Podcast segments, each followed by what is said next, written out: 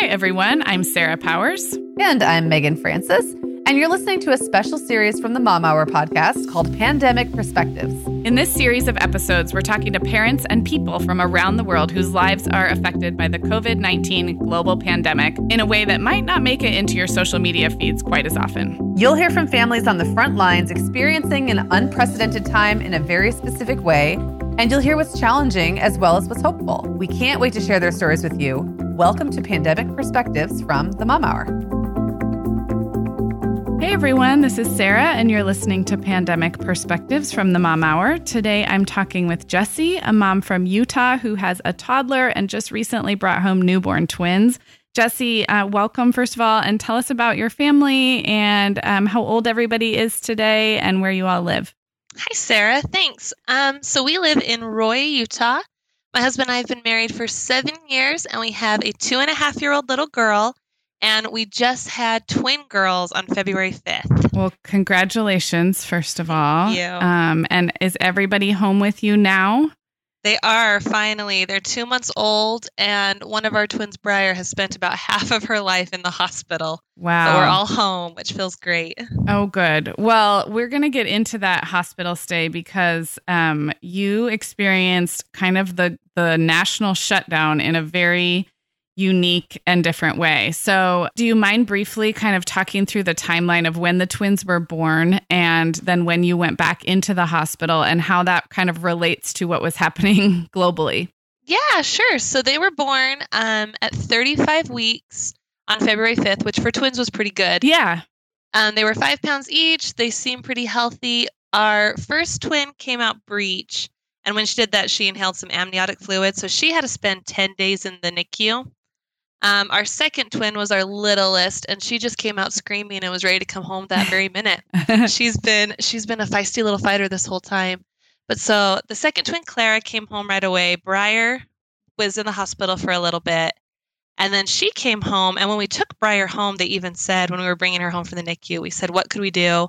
And they said the best thing with them being so little is just make sure they don't get sick. Mm-hmm. We said, no problem. We're not having visitors. We've got hand sanitizer. Our toddler doesn't go to school or anything. We're going to be great. Right. Two weeks later, our toddler had RSV. Oh my gosh. And despite our best efforts, a few days later, our twins got both diagnosed with RSV. So let's pause there in case moms aren't familiar. I have actually had kids with RSV as well. And, you know, most people right now are talking about COVID 19, but RSV Yep. is also viral respiratory, correct? And it's most Yes. um, most intense for the littlest uh, among us. I had a one year old have it one time, and that was pretty intense. But I know that um, preemies and and little babies are at highest risk. So did everybody just show up with a fever and kind of that kind? And did you kind of know right away that they'd need to be seen? No, so we were watching the twins for a fever for a long time. And my husband and I, we both got a little bit of a cold. In my toddler, it was a cold. In the twins, we didn't know anything was wrong until they started to cough. We actually took them in just to the pediatrician and they said, Yeah, it's RSV. It's really mild. Take them home, they'll be fine. And it was only an hour later. We have the Owlet monitors that monitor their oxygen levels on their feet because they were so little. Mm-hmm. Briar's level went off red and she stopped breathing. And when Oh, we tried to wake her up, she was completely unresponsive. Oh my gosh. So that was terrifying. We unswaddled her. We were shaking her. We were putting cold hands on her, trying to wake her up. They were they were just so little. They got sick that fast. Oh my And so- goodness. We took her right into the ER, and they asked us to bring her twin in as well because if one's that sick, the other one probably is as well. So they both were admitted to our local hospital, McKay-Dee, that same day. And at that point, nothing really. We had heard about COVID nineteen, but at that point, it it hadn't really affected us here. It didn't seem that big of a deal. We were mostly focused on the RSV. right. the And, and this is like early March for the timeline, right? Like first week Yep. of March. they were admitted March seventh. It was a Saturday. Okay. And then just keep telling the story. I know a little bit because you emailed us, but um, you know, from what Megan and I for in our communities, it was around March 13th that like really the the country started to shut down. So how how did that play out and how did that relate to your hospital stay with the twins? It was pretty strange because we were watching it all happen kind of from a hospital and keeping track of the news because there's not much to do when you're waiting with sick kids, but Yeah. just absorb news on your phone. But there was nothing we could do. So they were both admitted on Saturday, March 7th. Um, they were they continued to get worse and worse, so they were life flighted to primary children's um, early oh on gosh. the morning of Tuesday, March 10th. So Briar went first, and my husband went with her. And same as the sickness had been right afterwards, Clara got sick, and so I went with her. So we were both down a little bit away from home. At first, it didn't seem like that big of a deal. The first thing we noticed was that they were going to stop children visitors. Our Mhm. toddler got to come and visit once, and they like changed the rule while she was on her way, and Oh they made an exception for her since she was coming. So she was probably one of the last under 18 Yeah. visitors to come to the hospital. But so that was the first rule to change. I don't think we realized how serious things were though until later that week when school shut down. hmm That was when it suddenly became it seemed very serious and you could tell that things were changing. Yeah. And that didn't happen until Friday. Yeah. Um, and from there we just watched things slowly start to shut down. Yeah. So the hospital must have just kind of gone into its own version of lockdown uh, over those next few days. So then what did that mean for you guys being there? You could you leave? At first, we could. So it was pretty interesting because we got there right as it was shutting down. Initially, things were normal, and we were at Primary Children's, which is a really wonderful hospital for kids. But because of that, they have a lot of great amenities for parents. Uh-huh. They have this big kitchen where you can cook whatever foods you want. They have volunteers that were coming in almost twice a day to make like a lunch and a dinner. Oh wow. They had rooms you could sleep in. If you like reserved it, you could get a bed for the night. They had showers, they had laundry. In a lot of ways, it was really, really well equipped to make parents feel as comfortable as they could during whatever it was they were right. having to deal with. And then while we were there, we just watched first there were no kid visitors. Then the next thing to go were the volunteers. So those Mhm. meals that were being catered went away. right. So then there was no volunteers. Then the visitor number got limited who could come. And then there were no visitors, which, with our girls being so little, really meant that my husband and I couldn't leave. Before we could switch and have someone else come sit with one of our babies and we Right. could go see our toddler. But when it was only parents, both parents were with a kid. So neither of us could really leave. And how long did that last once that was all in place?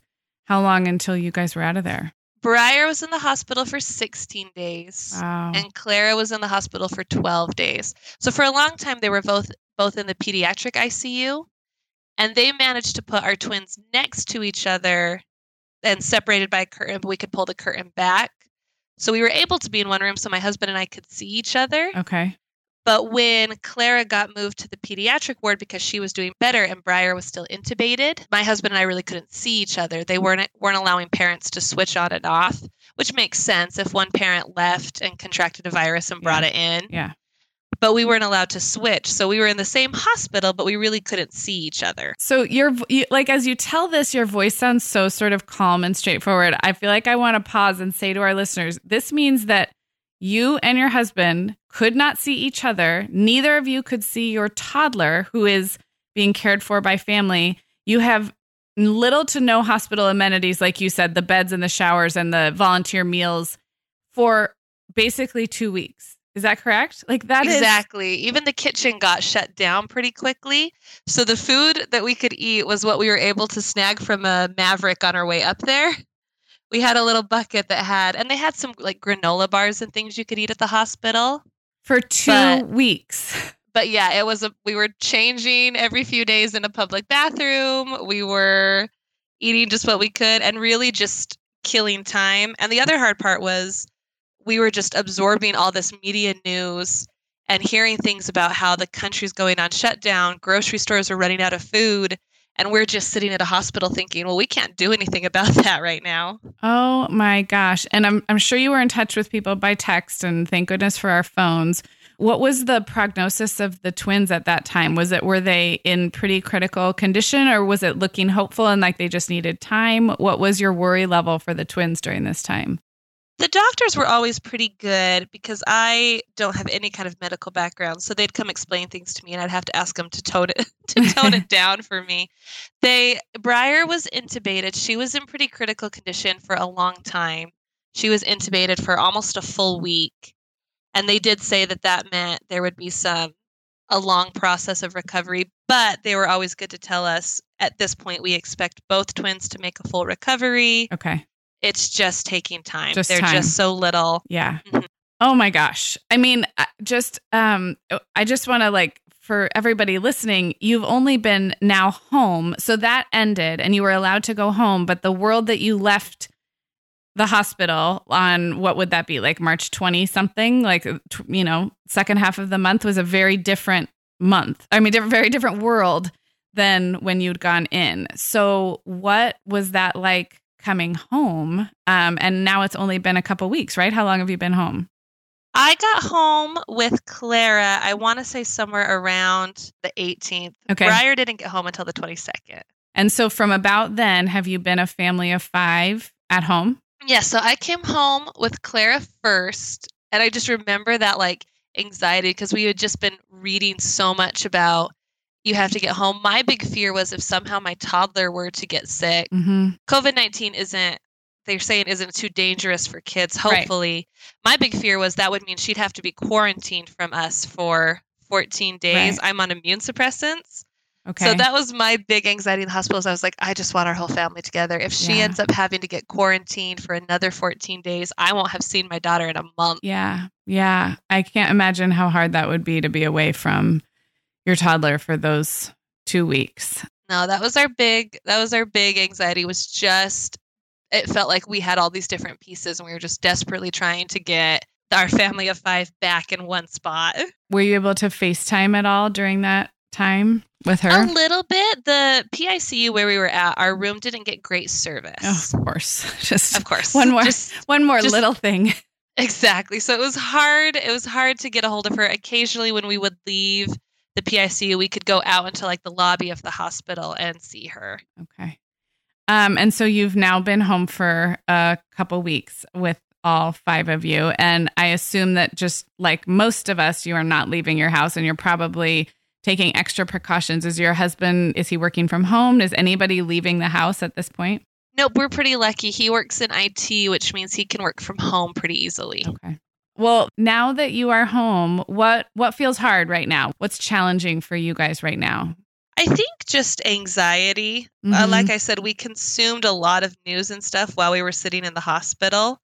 And then to come home, especially the first day when it was just me and little Clara, and I couldn't have family or friends come over to not even help, but just keep you company Yeah, yeah. in that first little bit. And then we also in Utah, we had an earthquake the same day I got home, Oh my gosh. my baby. So that just added to it. So I think the anxiety is hard. For me, it's been mostly I have to limit how much, how often I check the news. Yeah. And how often I get on that type of social media. Because Yeah. otherwise I'll just yeah. unnecessarily stress myself out. yeah. Oh my gosh, I can't even imagine. Well, what on the other end of the spectrum, what feels hopeful right now? What's bringing you what's bringing you little bits of hope? Um, a lot being home. Now that we're home, I think being quarantined isn't too bad when for so long your goal was to get everybody home. Yeah. For the longest time in the hospital, I just kept thinking all I want is my family. Yeah. safe at home. Well, we are. We're all safe at home. Yeah. So staying here for too long doesn't seem too bad. Right. We're also very lucky in that by the time we came home, like toilet paper was completely gone from the stores. Formula, diapers, wipes, things like that. You couldn't just go to the store and buy. And we hadn't had time to order them online or get them ahead of time because Right. we'd been in the hospital. Our community and families stepped up so much. We had one day where we must have had three people doorbell ditch diapers and wipes and things on our doorstep. Often we don't even know who. Oh my gosh, that's amazing. So it just really kind of solidified that with as much scary things are going on in the world, most people are going so far out of their way to help each other and do good. Yeah. Yeah. Oh my gosh. Um, well, is there anything that you, you know, want other moms or other people to understand, maybe a perspective that you can offer that you think most people probably aren't thinking of right now? I think for me, the one thing I took away from it was, and they don't super relate, but RSV and COVID 19, we were so cautious when our twins came home not to get sick. We right. The first time, like when they came home in February, you mean? Exactly. Yeah, when they yeah. were born and we first brought them home, we were so cautious. We hardly ever went out.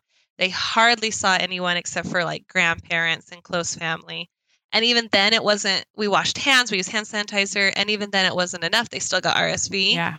So for me, I feel like it's helped me understand why these guidelines seem so strict. Yeah. Yeah.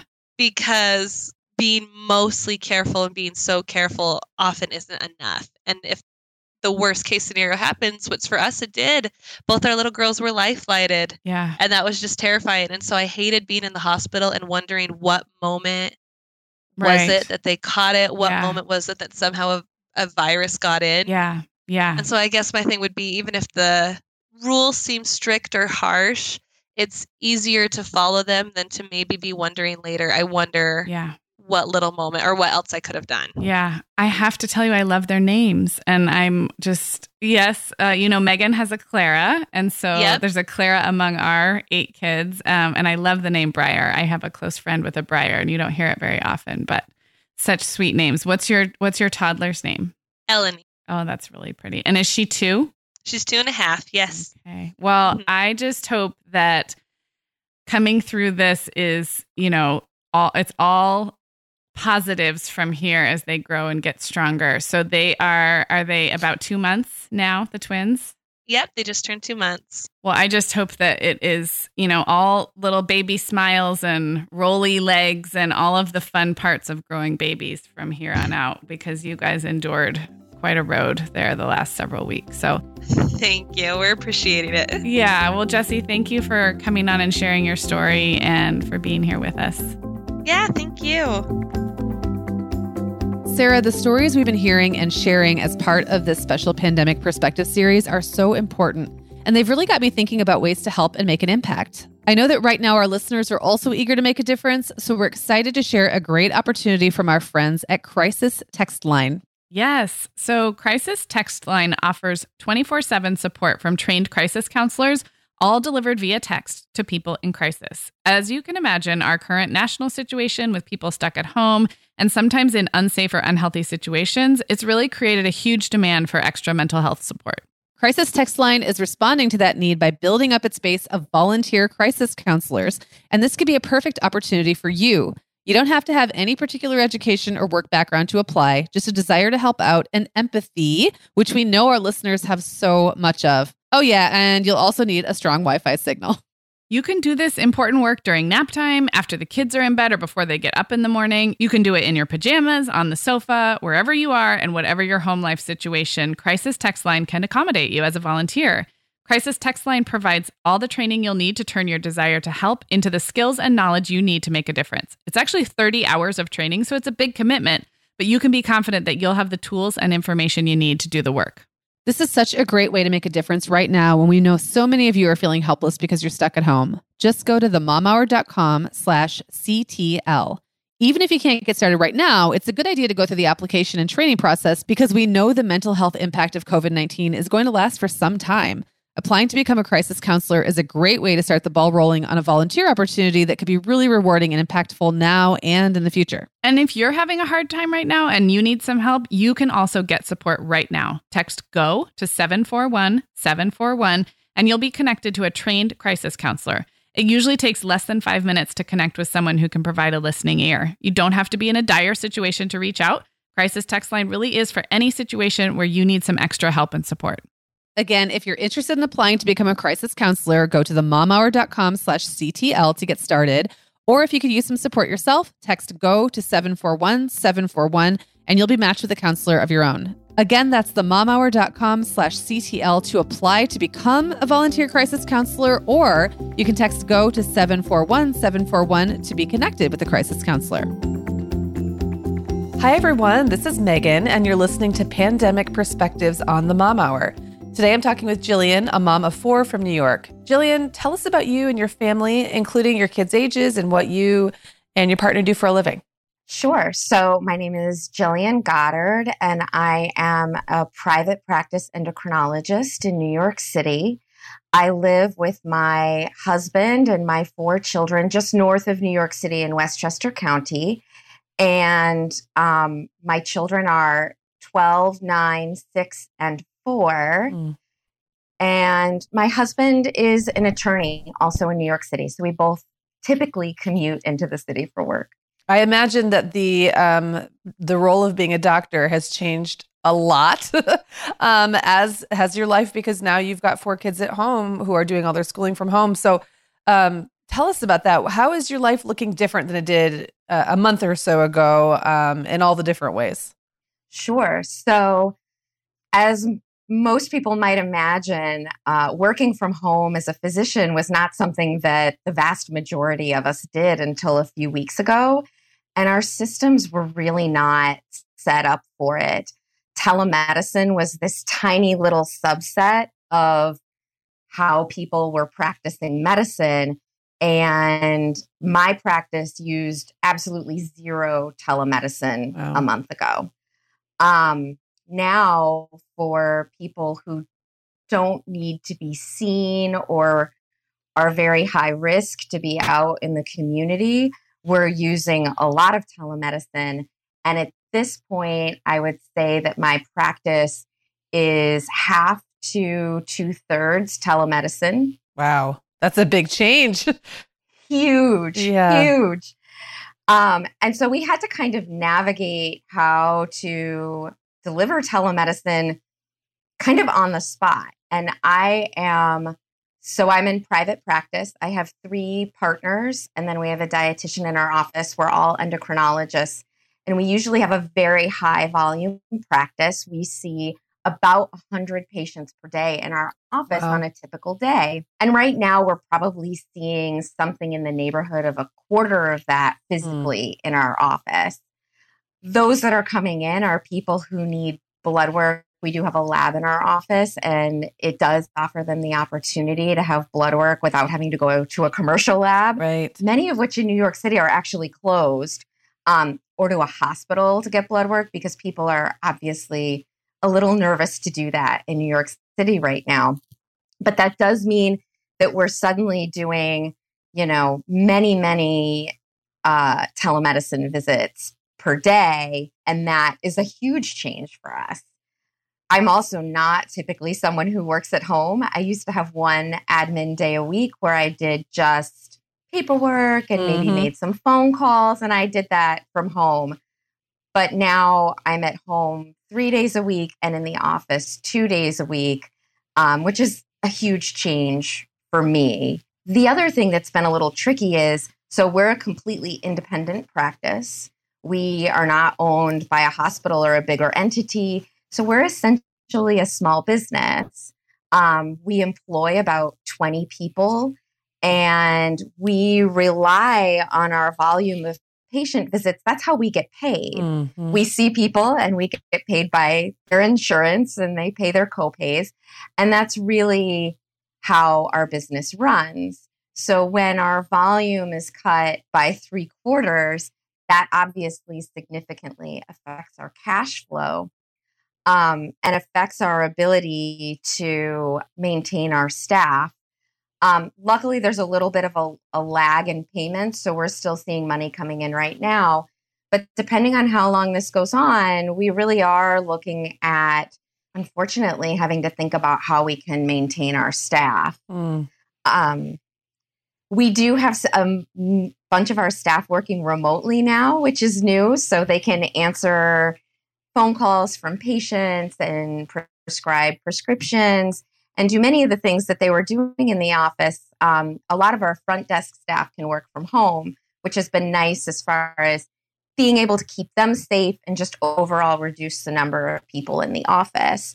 Um, but medical assistants really have to be physically present to draw blood right. and take vital signs.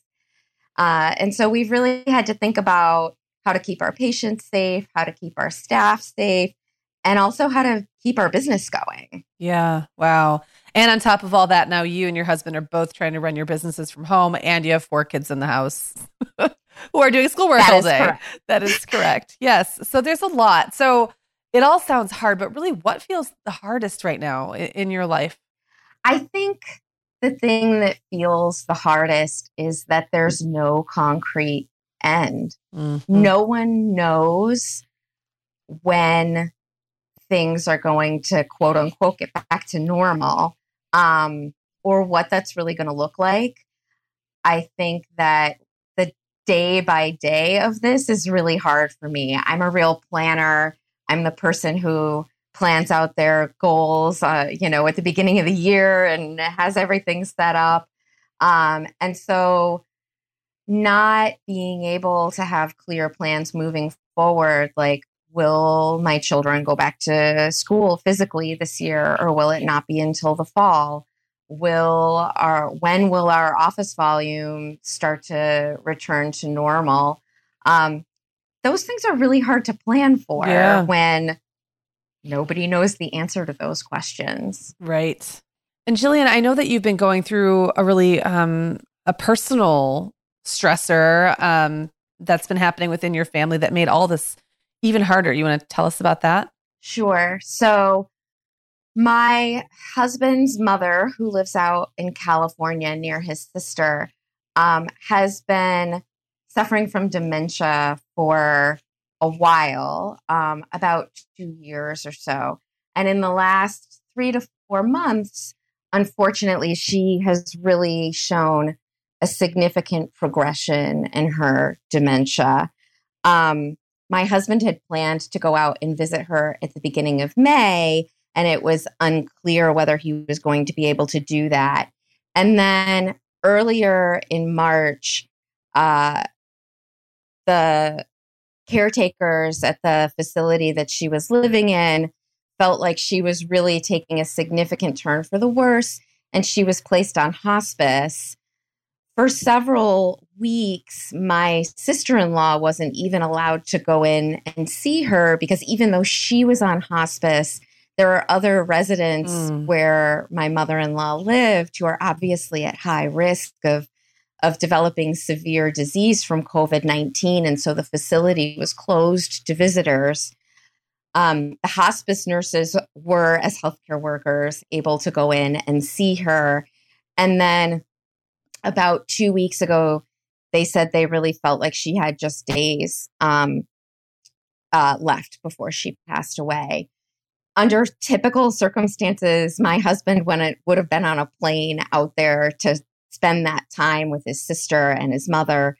And when he looked into it, it wasn't clear that if he got on a plane that he was going to get there or that Mm. he was be allowed to see her because we live in New York where the incidence is so high many states and facilities are not allowing New Yorkers in without a 2 week quarantine and obviously this is was a situation where a 2 week quarantine in California really just was not going to work Right. um, so unfortunately, um, in the last days of my mother in law's life, he was not able to physically be with my sister in law and my mother in law. Mm. Um, unfortunately, she did ultimately pass away last week. Um, and that's been really different too, because usually when we lose loved ones, and so many people are dealing with this right now, but usually when we lose loved ones, our ways of mourning and coping with the loss are really focused around gathering together Yes. physically. And, you know, my mother in law was a relatively religious person, and we would typically be having a funeral and and doing all the things that we would usually do to mourn her passing. And I think that that has been obviously, we're not traveling to California to have a funeral, um, but it's also just kind of delays how we all respond to it. Like it didn't really Um, happen in a way or something, I can imagine. Uh, It yeah. feels very surreal. yes. Um, and I think especially for my middle children, my my four year old doesn't really understand what's going on um, in a real way. But for my nine year old and my six year old, especially, it has felt really difficult to comprehend and difficult to process Mm. because they haven't been able to to sort of process it and be there and and to think about it. It's like we told them that it happened and then they kind of passed on to the next thing and right. for a child of course to some degree that may be normal a normal response. But I also think our inability to gather together as a more extended family and to and to really mourn together has has affected how how we're all processing this. Mm. And at mm. this point obviously our plans are completely up in the air because while we're certainly planning to do some celebration of her life uh, once we can all travel to be together, we just don't know, obviously, like anyone else, when that's going to be. Um, the other thing I think that was really hard for my sister in law was that she had to be there really, you know, without her brother supporting her, yeah. the other person who was closest to my mother in law.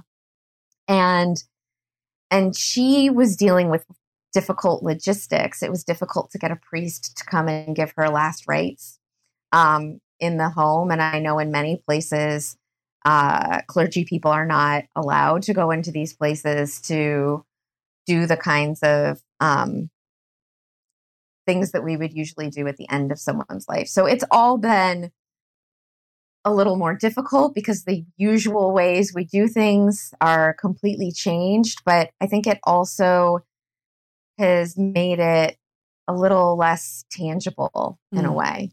I could totally see that. And I wonder if um, there's going to be this, you know, once everything kind of gets back to normal, there's going to be almost this like concentrated flood of grief over these things because it'll have been building up for all these months and then everyone will actually get to go see people and experience yeah. it. It'll be interesting. What a strange time we're living in. It is, isn't it? Does anything feel hopeful to you right now? I think there's been a number of things that have kept me going. We live in the Northeast, and no matter what, spring is is coming. And in fact, spring was a little bit easy early this year, so yes. it was nice to see some blooms on the trees, and our grass is turning green. And with warmer weather, we have been able to get outside most days, which I think has really been so helpful. Um, we are also very lucky to have an au pair who lives with us. Okay. So we usually also have a part-time child care uh, person who comes in, um, and she has not been coming in uh, last week and this week. Um, but we do have childcare at home, which I think makes us so much luckier than so many other people out there who are trying to take care of their kids' school and take care of their jobs. Um, I, we really couldn't do it without her. And she has just been such a trooper. She's always cheerful and she's really just picked up so much slack that, I mean, I don't know what we would do without her. I'm really happy for you. And that's so convenient that she lives in your house. She's already there. She's already here. Right. And she can't go anywhere. Right. So. Yes. It's almost like stuck with us, stuck better with you. or worse. yes, exactly.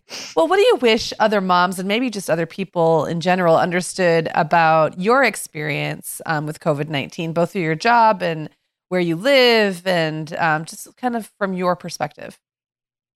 Sure. I mean, I think there's been a lot of attention on the doctors who are in the hospital working to take care of the sickest patients. And that is great. And they are doing an amazing job. And I, I mean, my hat's off to them as well.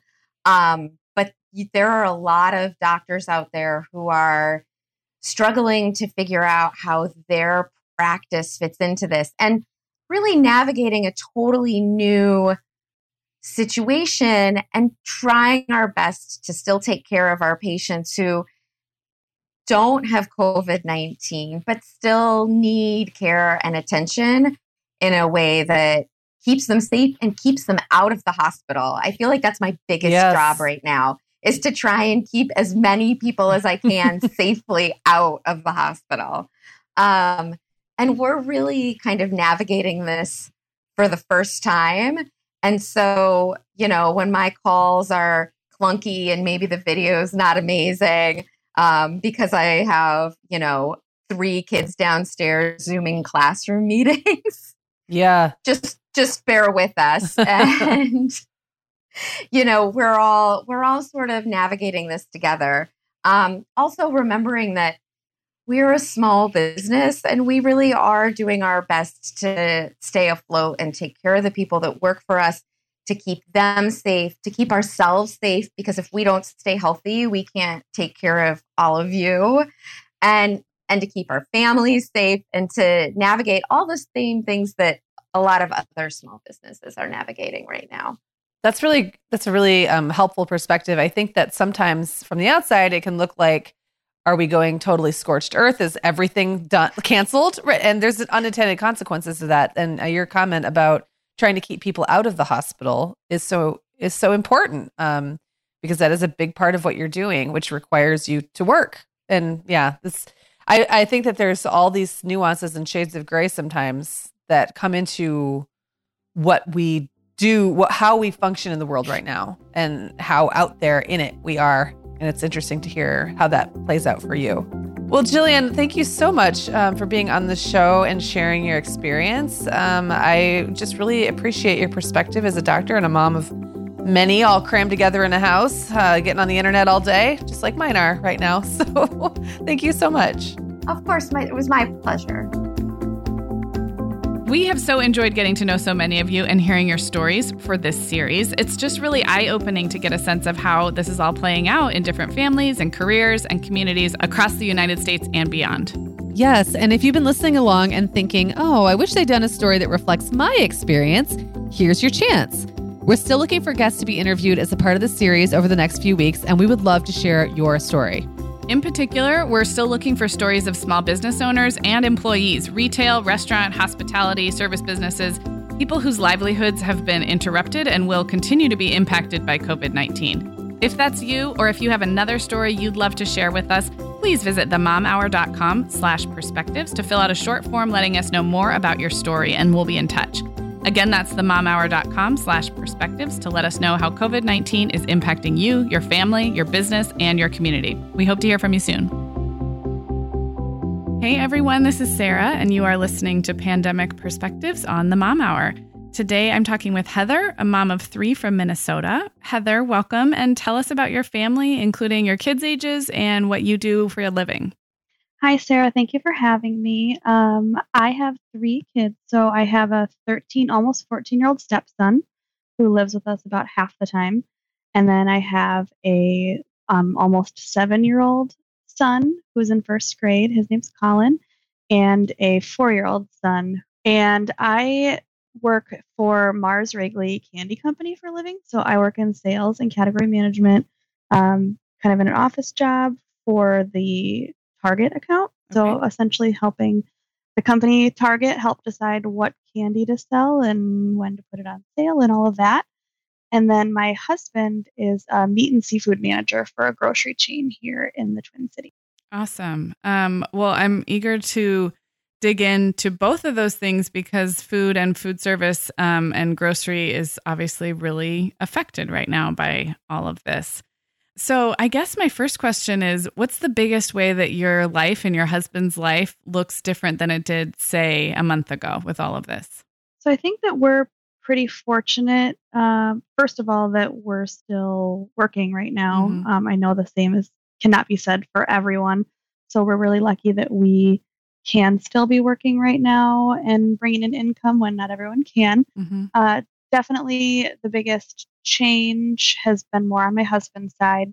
So as people started ramping up and kind of panic shopping and all of that, he's put in a lot more long hours and he's definitely putting himself um, in a position where he's at risk because he's out interacting. Whereas someone like me who can work her job fully from home, right? Um, I haven't left the house much at all over the last three weeks. Um, and I'm able to still be productive and kind of get my stuff done while sheltering in place. Let me ask you about that with your husband. Like, is he interfacing both with customers as well as like vendors, or is it mostly behind the scenes? Tell me a little bit, take me behind the scenes of the grocery world. So he's essentially that person where if you go into your local grocery store and go to the meat counter and need assistance from the, um, they call it the full service case. Okay. So he at any t- given time could be the person who is, you know, wrapping up mm-hmm. your mm-hmm.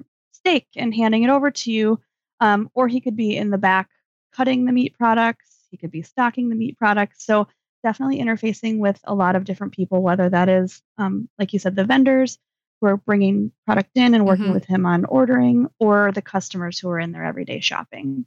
And um, in addition to the long hours, is he is his store going through changes in terms of like the the shopping that they're allowing or the hours or I mean I'm sure they are every everyone's affected by this but anything um, come to mind about things that have changed in that in that job over the last few weeks Yeah, absolutely. So he is working for Hy-Vee.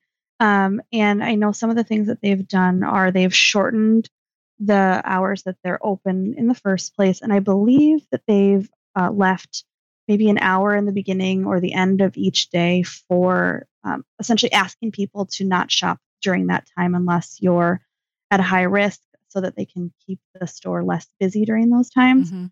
Um, I know that they've also done things where there are circles on the floor that are six feet apart. So if you're lining up to go through the cash register, um, you know, sort of helping people see the distance that they should be keeping. Um, he definitely is just doing his part to be like, hey, I'm sorry, can you give me some space while I'm Mhm. stocking this area? You know, I'll help you in just a second, um, as much as he can personally as well. Yeah, I'm sure he's seeing, as we all are, uh, different degrees of compliance with Yeah, recommendations. Like you, you, you see people following to the letter, and then sometimes you see behavior where you're like, "Oh, okay, like didn't get the memo." So I'm sure he is seeing all kinds. Absolutely. I think his biggest challenge um, is that he sees people, I think, as we're all cooped up. And if you're not used to being home all the time, Mhm. there because grocery stores are one of the few places still open, he's seeing people use that as a destination to get out Mm. of the house, Mm. um, which certainly he would not recommend Mhm. doing, um, just because it puts more people and more people Right. walking around and breathing and touching and all Yeah. of that. And you mean like bringing all your kids, like bringing the whole family, like Exactly. along. Yeah. Yeah. Well, and certainly there are people who can't, you know, don't have another option. They're a single parent, and A hundred percent the only time they can go. But where it can be avoided, you know, we don't need five people from one family there at one point. A hundred percent. Yes. And I'm glad you brought that up because if there is no choice and that's the way that you get food, that's different. But looking at it as a, a family outing to get out of the house is different. So I want to ask you what feels hardest right now in your family and in your experience? I think for us, the hardest part is um, with the younger kids. Again, I have a four-year-old, six-year-old. Uh, the thirteen-year-old understands a little bit more, but that has its own challenges. Yeah. Um, but my four year old most days will ask me if the coronavirus is going to be over tomorrow. Yeah.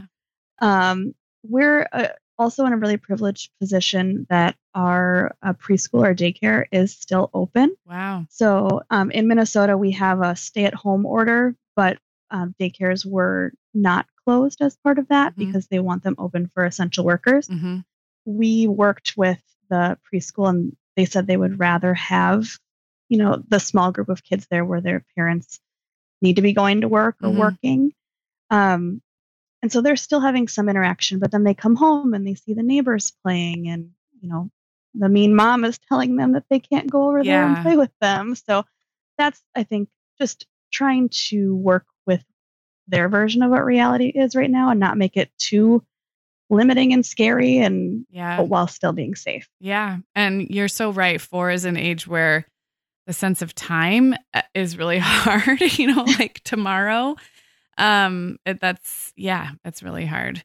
Um, and what feels hopeful? This is a wide open question. So maybe something that you've noticed about your community coming together or something your husband notices, but I think it's really um, interesting to hear the little points of hope that people are seeing in their communities. So what, what feels hopeful to you right now?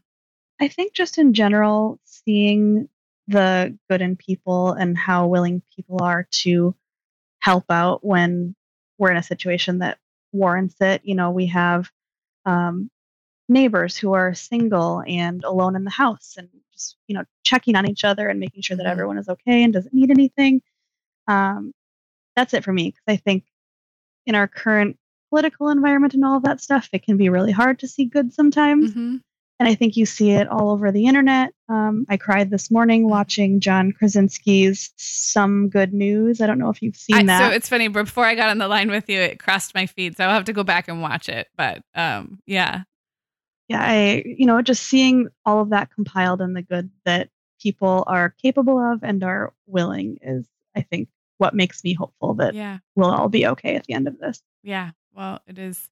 It's valuable to find, and sometimes the, those hopeful things come across our path, and other times we need others to kind of point them out because I feel like we've all had days where it's harder to find that. So, For sure. is there anything that you would like other moms to know or other people to know perhaps about um, it could be about working in the food industry or just anything that you're not seeing come to light that you'd like others to know Um, I feel like I've seen this a little bit all over the place, but the biggest thing for me is um, as a mom is it's, it's not the social distancing Olympics. I've seen that phrase. um, I think it's really easy when you're just trying to keep your focus on something to um, judge how other people are Mhm. going through things. But I Mhm. really just think do what works best for you. Understand that people have different pain points and different circumstances that make this a better or worse experience for Mhm. them. Um, I recognize my own privilege in Mhm. that with some of the things that I have, while also understanding that, you know, I have my husband who is in harm's way a little bit more, and it, that's a different part of it. mm-hmm. Um, so that's the biggest thing. Just recognize that everyone has a different situation, and you should just do what's best for you and your family, and not try to make it about you being better or surviving Yeah. this better than someone Yeah. else. yeah i'm i'm starting to hear that point of conversation come up more and more and i'm so glad because i think it's an important part of the conversation which is that it's not the olympics as you say and that we each get to experience this in whatever way is true for us and that's not taking away from or comparing or winning against every, anybody else's experience. So, like the example that I've seen used is like it's okay to be sad about missing a concert or a birthday party and still have the broader perspective that in the grand scheme of things those are relatively minor. There's room for all of that, I think. Um, so I'm glad that I'm glad that you brought that up. Yeah, that totally makes sense, and I completely agree because I I can see the positive effects of this. I mean, there's some Mhm. of the positive effects of spending that time with your family, but that can also mean that you want to kill them at the end of the day because it's just stressful and hard. And um, I've certainly had my share of extra anxiety, and I've Yeah. cried more over the Yeah. last couple of weeks. You know, it's just, but that doesn't mean I haven't done some things that make me feel good about the way Right. we're surviving it. Right. Well, Heather, thank you so much for coming on. Um, I feel like I learned a little bit about uh, just the the grocery piece of things. Um, there's so many different industries that are affected in unique ways, and that's one of our goals with this. Not to not that we can cover every detail of everything, but uh, you know, I don't know a, a grocery manager personally, so I'm thankful to have a little better understanding of how your family is experiencing this. And so, thank you so much for coming on. Of course, thanks for having me. Thanks for listening, everyone. Don't forget to hit subscribe wherever you're listening, and that way you'll get notified when our new episodes drop. Both the regular parenting and motherhood topics you're used to hearing from the Mom Hour, as well as this special series. Also, if you're enjoying our podcast episodes during this time, we'd so appreciate your support in the form of a review on Apple Podcasts, Stitcher, or wherever you listen. Ratings and reviews help others find the show, and they help us continue to grow so we can reach more moms. We'll be back with you on Tuesday with another all new episode of the Mom Hour. Talk to you then.